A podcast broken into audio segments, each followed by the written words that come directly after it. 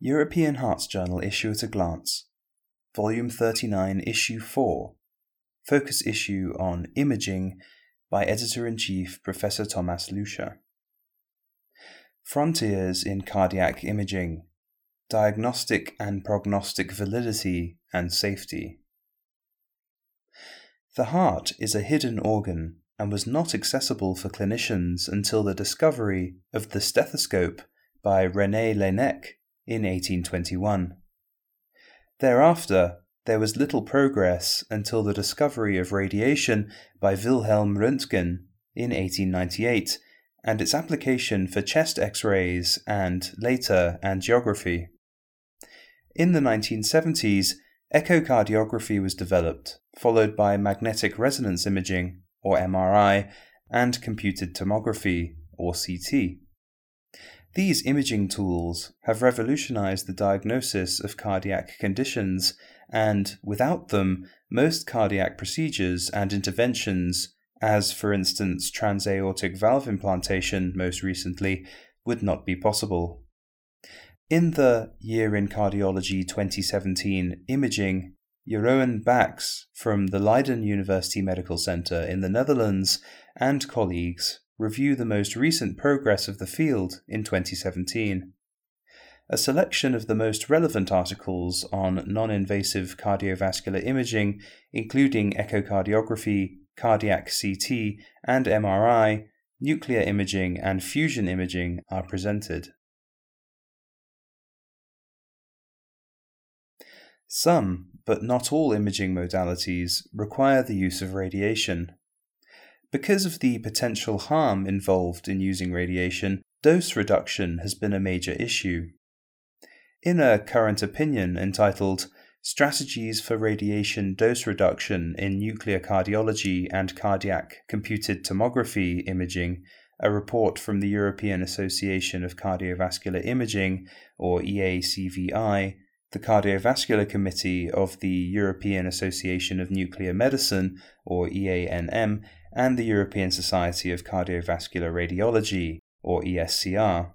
Alessia Gimelli and colleagues from the Fondazione Toscana Gabriele Monasterio in Pisa, Italy, remind us that radionuclide myocardial perfusion imaging, and particularly CT, play an increasing role in the diagnosis and prognosis of patients with heart disease but require ionizing radiation novel imaging technologies and protocols have become available that allow for a reduction in radiation exposure while maintaining diagnostic accuracy.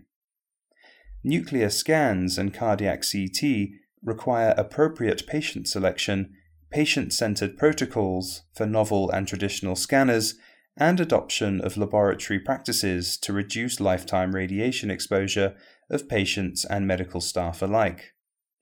The necessary knowledge is, however, spread across medical professions.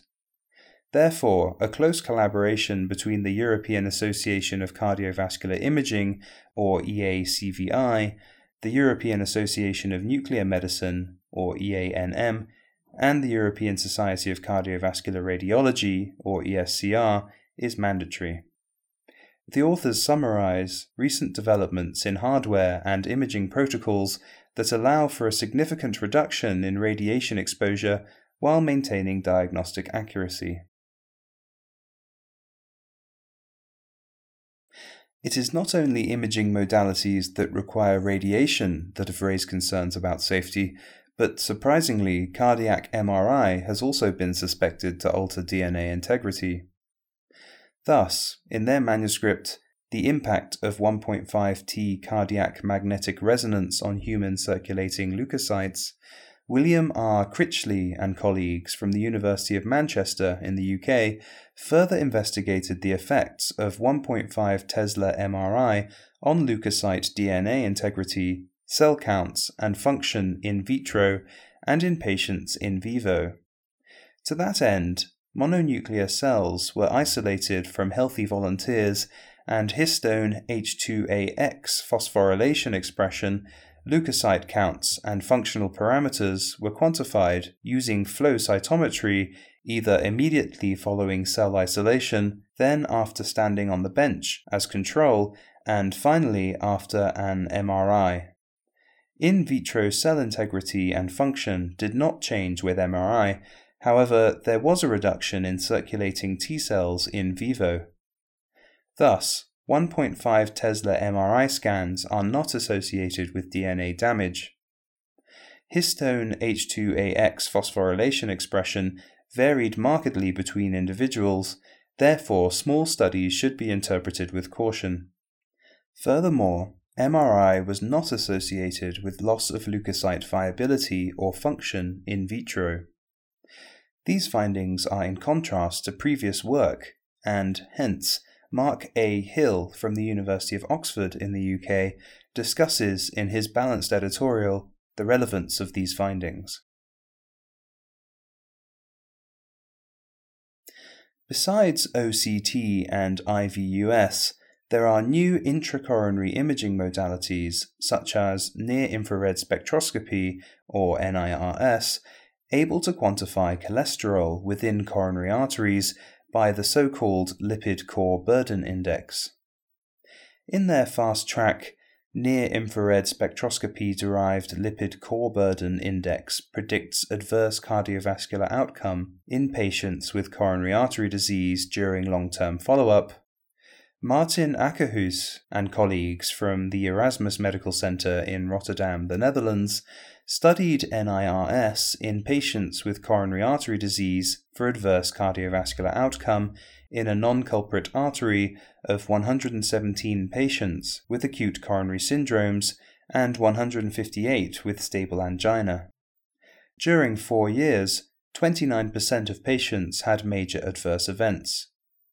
A lipid core burden index above the median was associated with 2.1 fold higher incidence of major adverse cardiac events compared to one below the median. Thus, NIRS derived lipid core burden index is associated with adverse cardiac outcome in coronary artery disease independent of clinical risk factors and plaque burden. These intriguing findings are put into clinical context in a comprehensive editorial by Alessio Mattesini from AOU Careggi in Florence, Italy. Cardiac allograft vasculopathy is a leading cause of death in orthotopic heart transplant survivors. As these patients commonly do not experience angina, effective non invasive imaging is required. In their paper, Diagnostic and Prognostic Value of Myocardial Blood Flow Quantification as Non Invasive Indicator of Cardiac Allograft Vasculopathy, Marcello F. DiCarli and colleagues from the Brigham and Women's Hospital in Boston, Massachusetts, USA, investigated the added diagnostic and prognostic value of myocardial blood flow to standard myocardial perfusion imaging with positron emission tomography, or PET, in 94 patients followed for 2.3 years. Sensitivity, specificity, positive and negative predictive value of semi quantitative PET perfusion for detecting moderate to severe allograft vasculopathy were 83%, 82%, 50%, and 96% respectively. The specificity and positive predictor values improved to 93% and 71% respectively when left ventricular ejection fraction and stress myocardial blood flow were added. As a result, the annualized event rate was 5%, 9%, and 25% in patients with normal, mildly, and moderate to severely abnormal PET allograft vasculopathy, respectively. Thus, multiparametric PET, including quantification of myocardial blood flow, provides improved detection and gradation of cardiac allograft vasculopathy severity over standard myocardial perfusion assessment and is predictive of major adverse events. These clinically relevant findings are put into perspective in an editorial by Paolo G. Camici from the Vita Salute University and Scientific Institute San Raffaele in Milan, Italy. The editors hope that this issue of the European Hearts Journal will find the interest of its readers.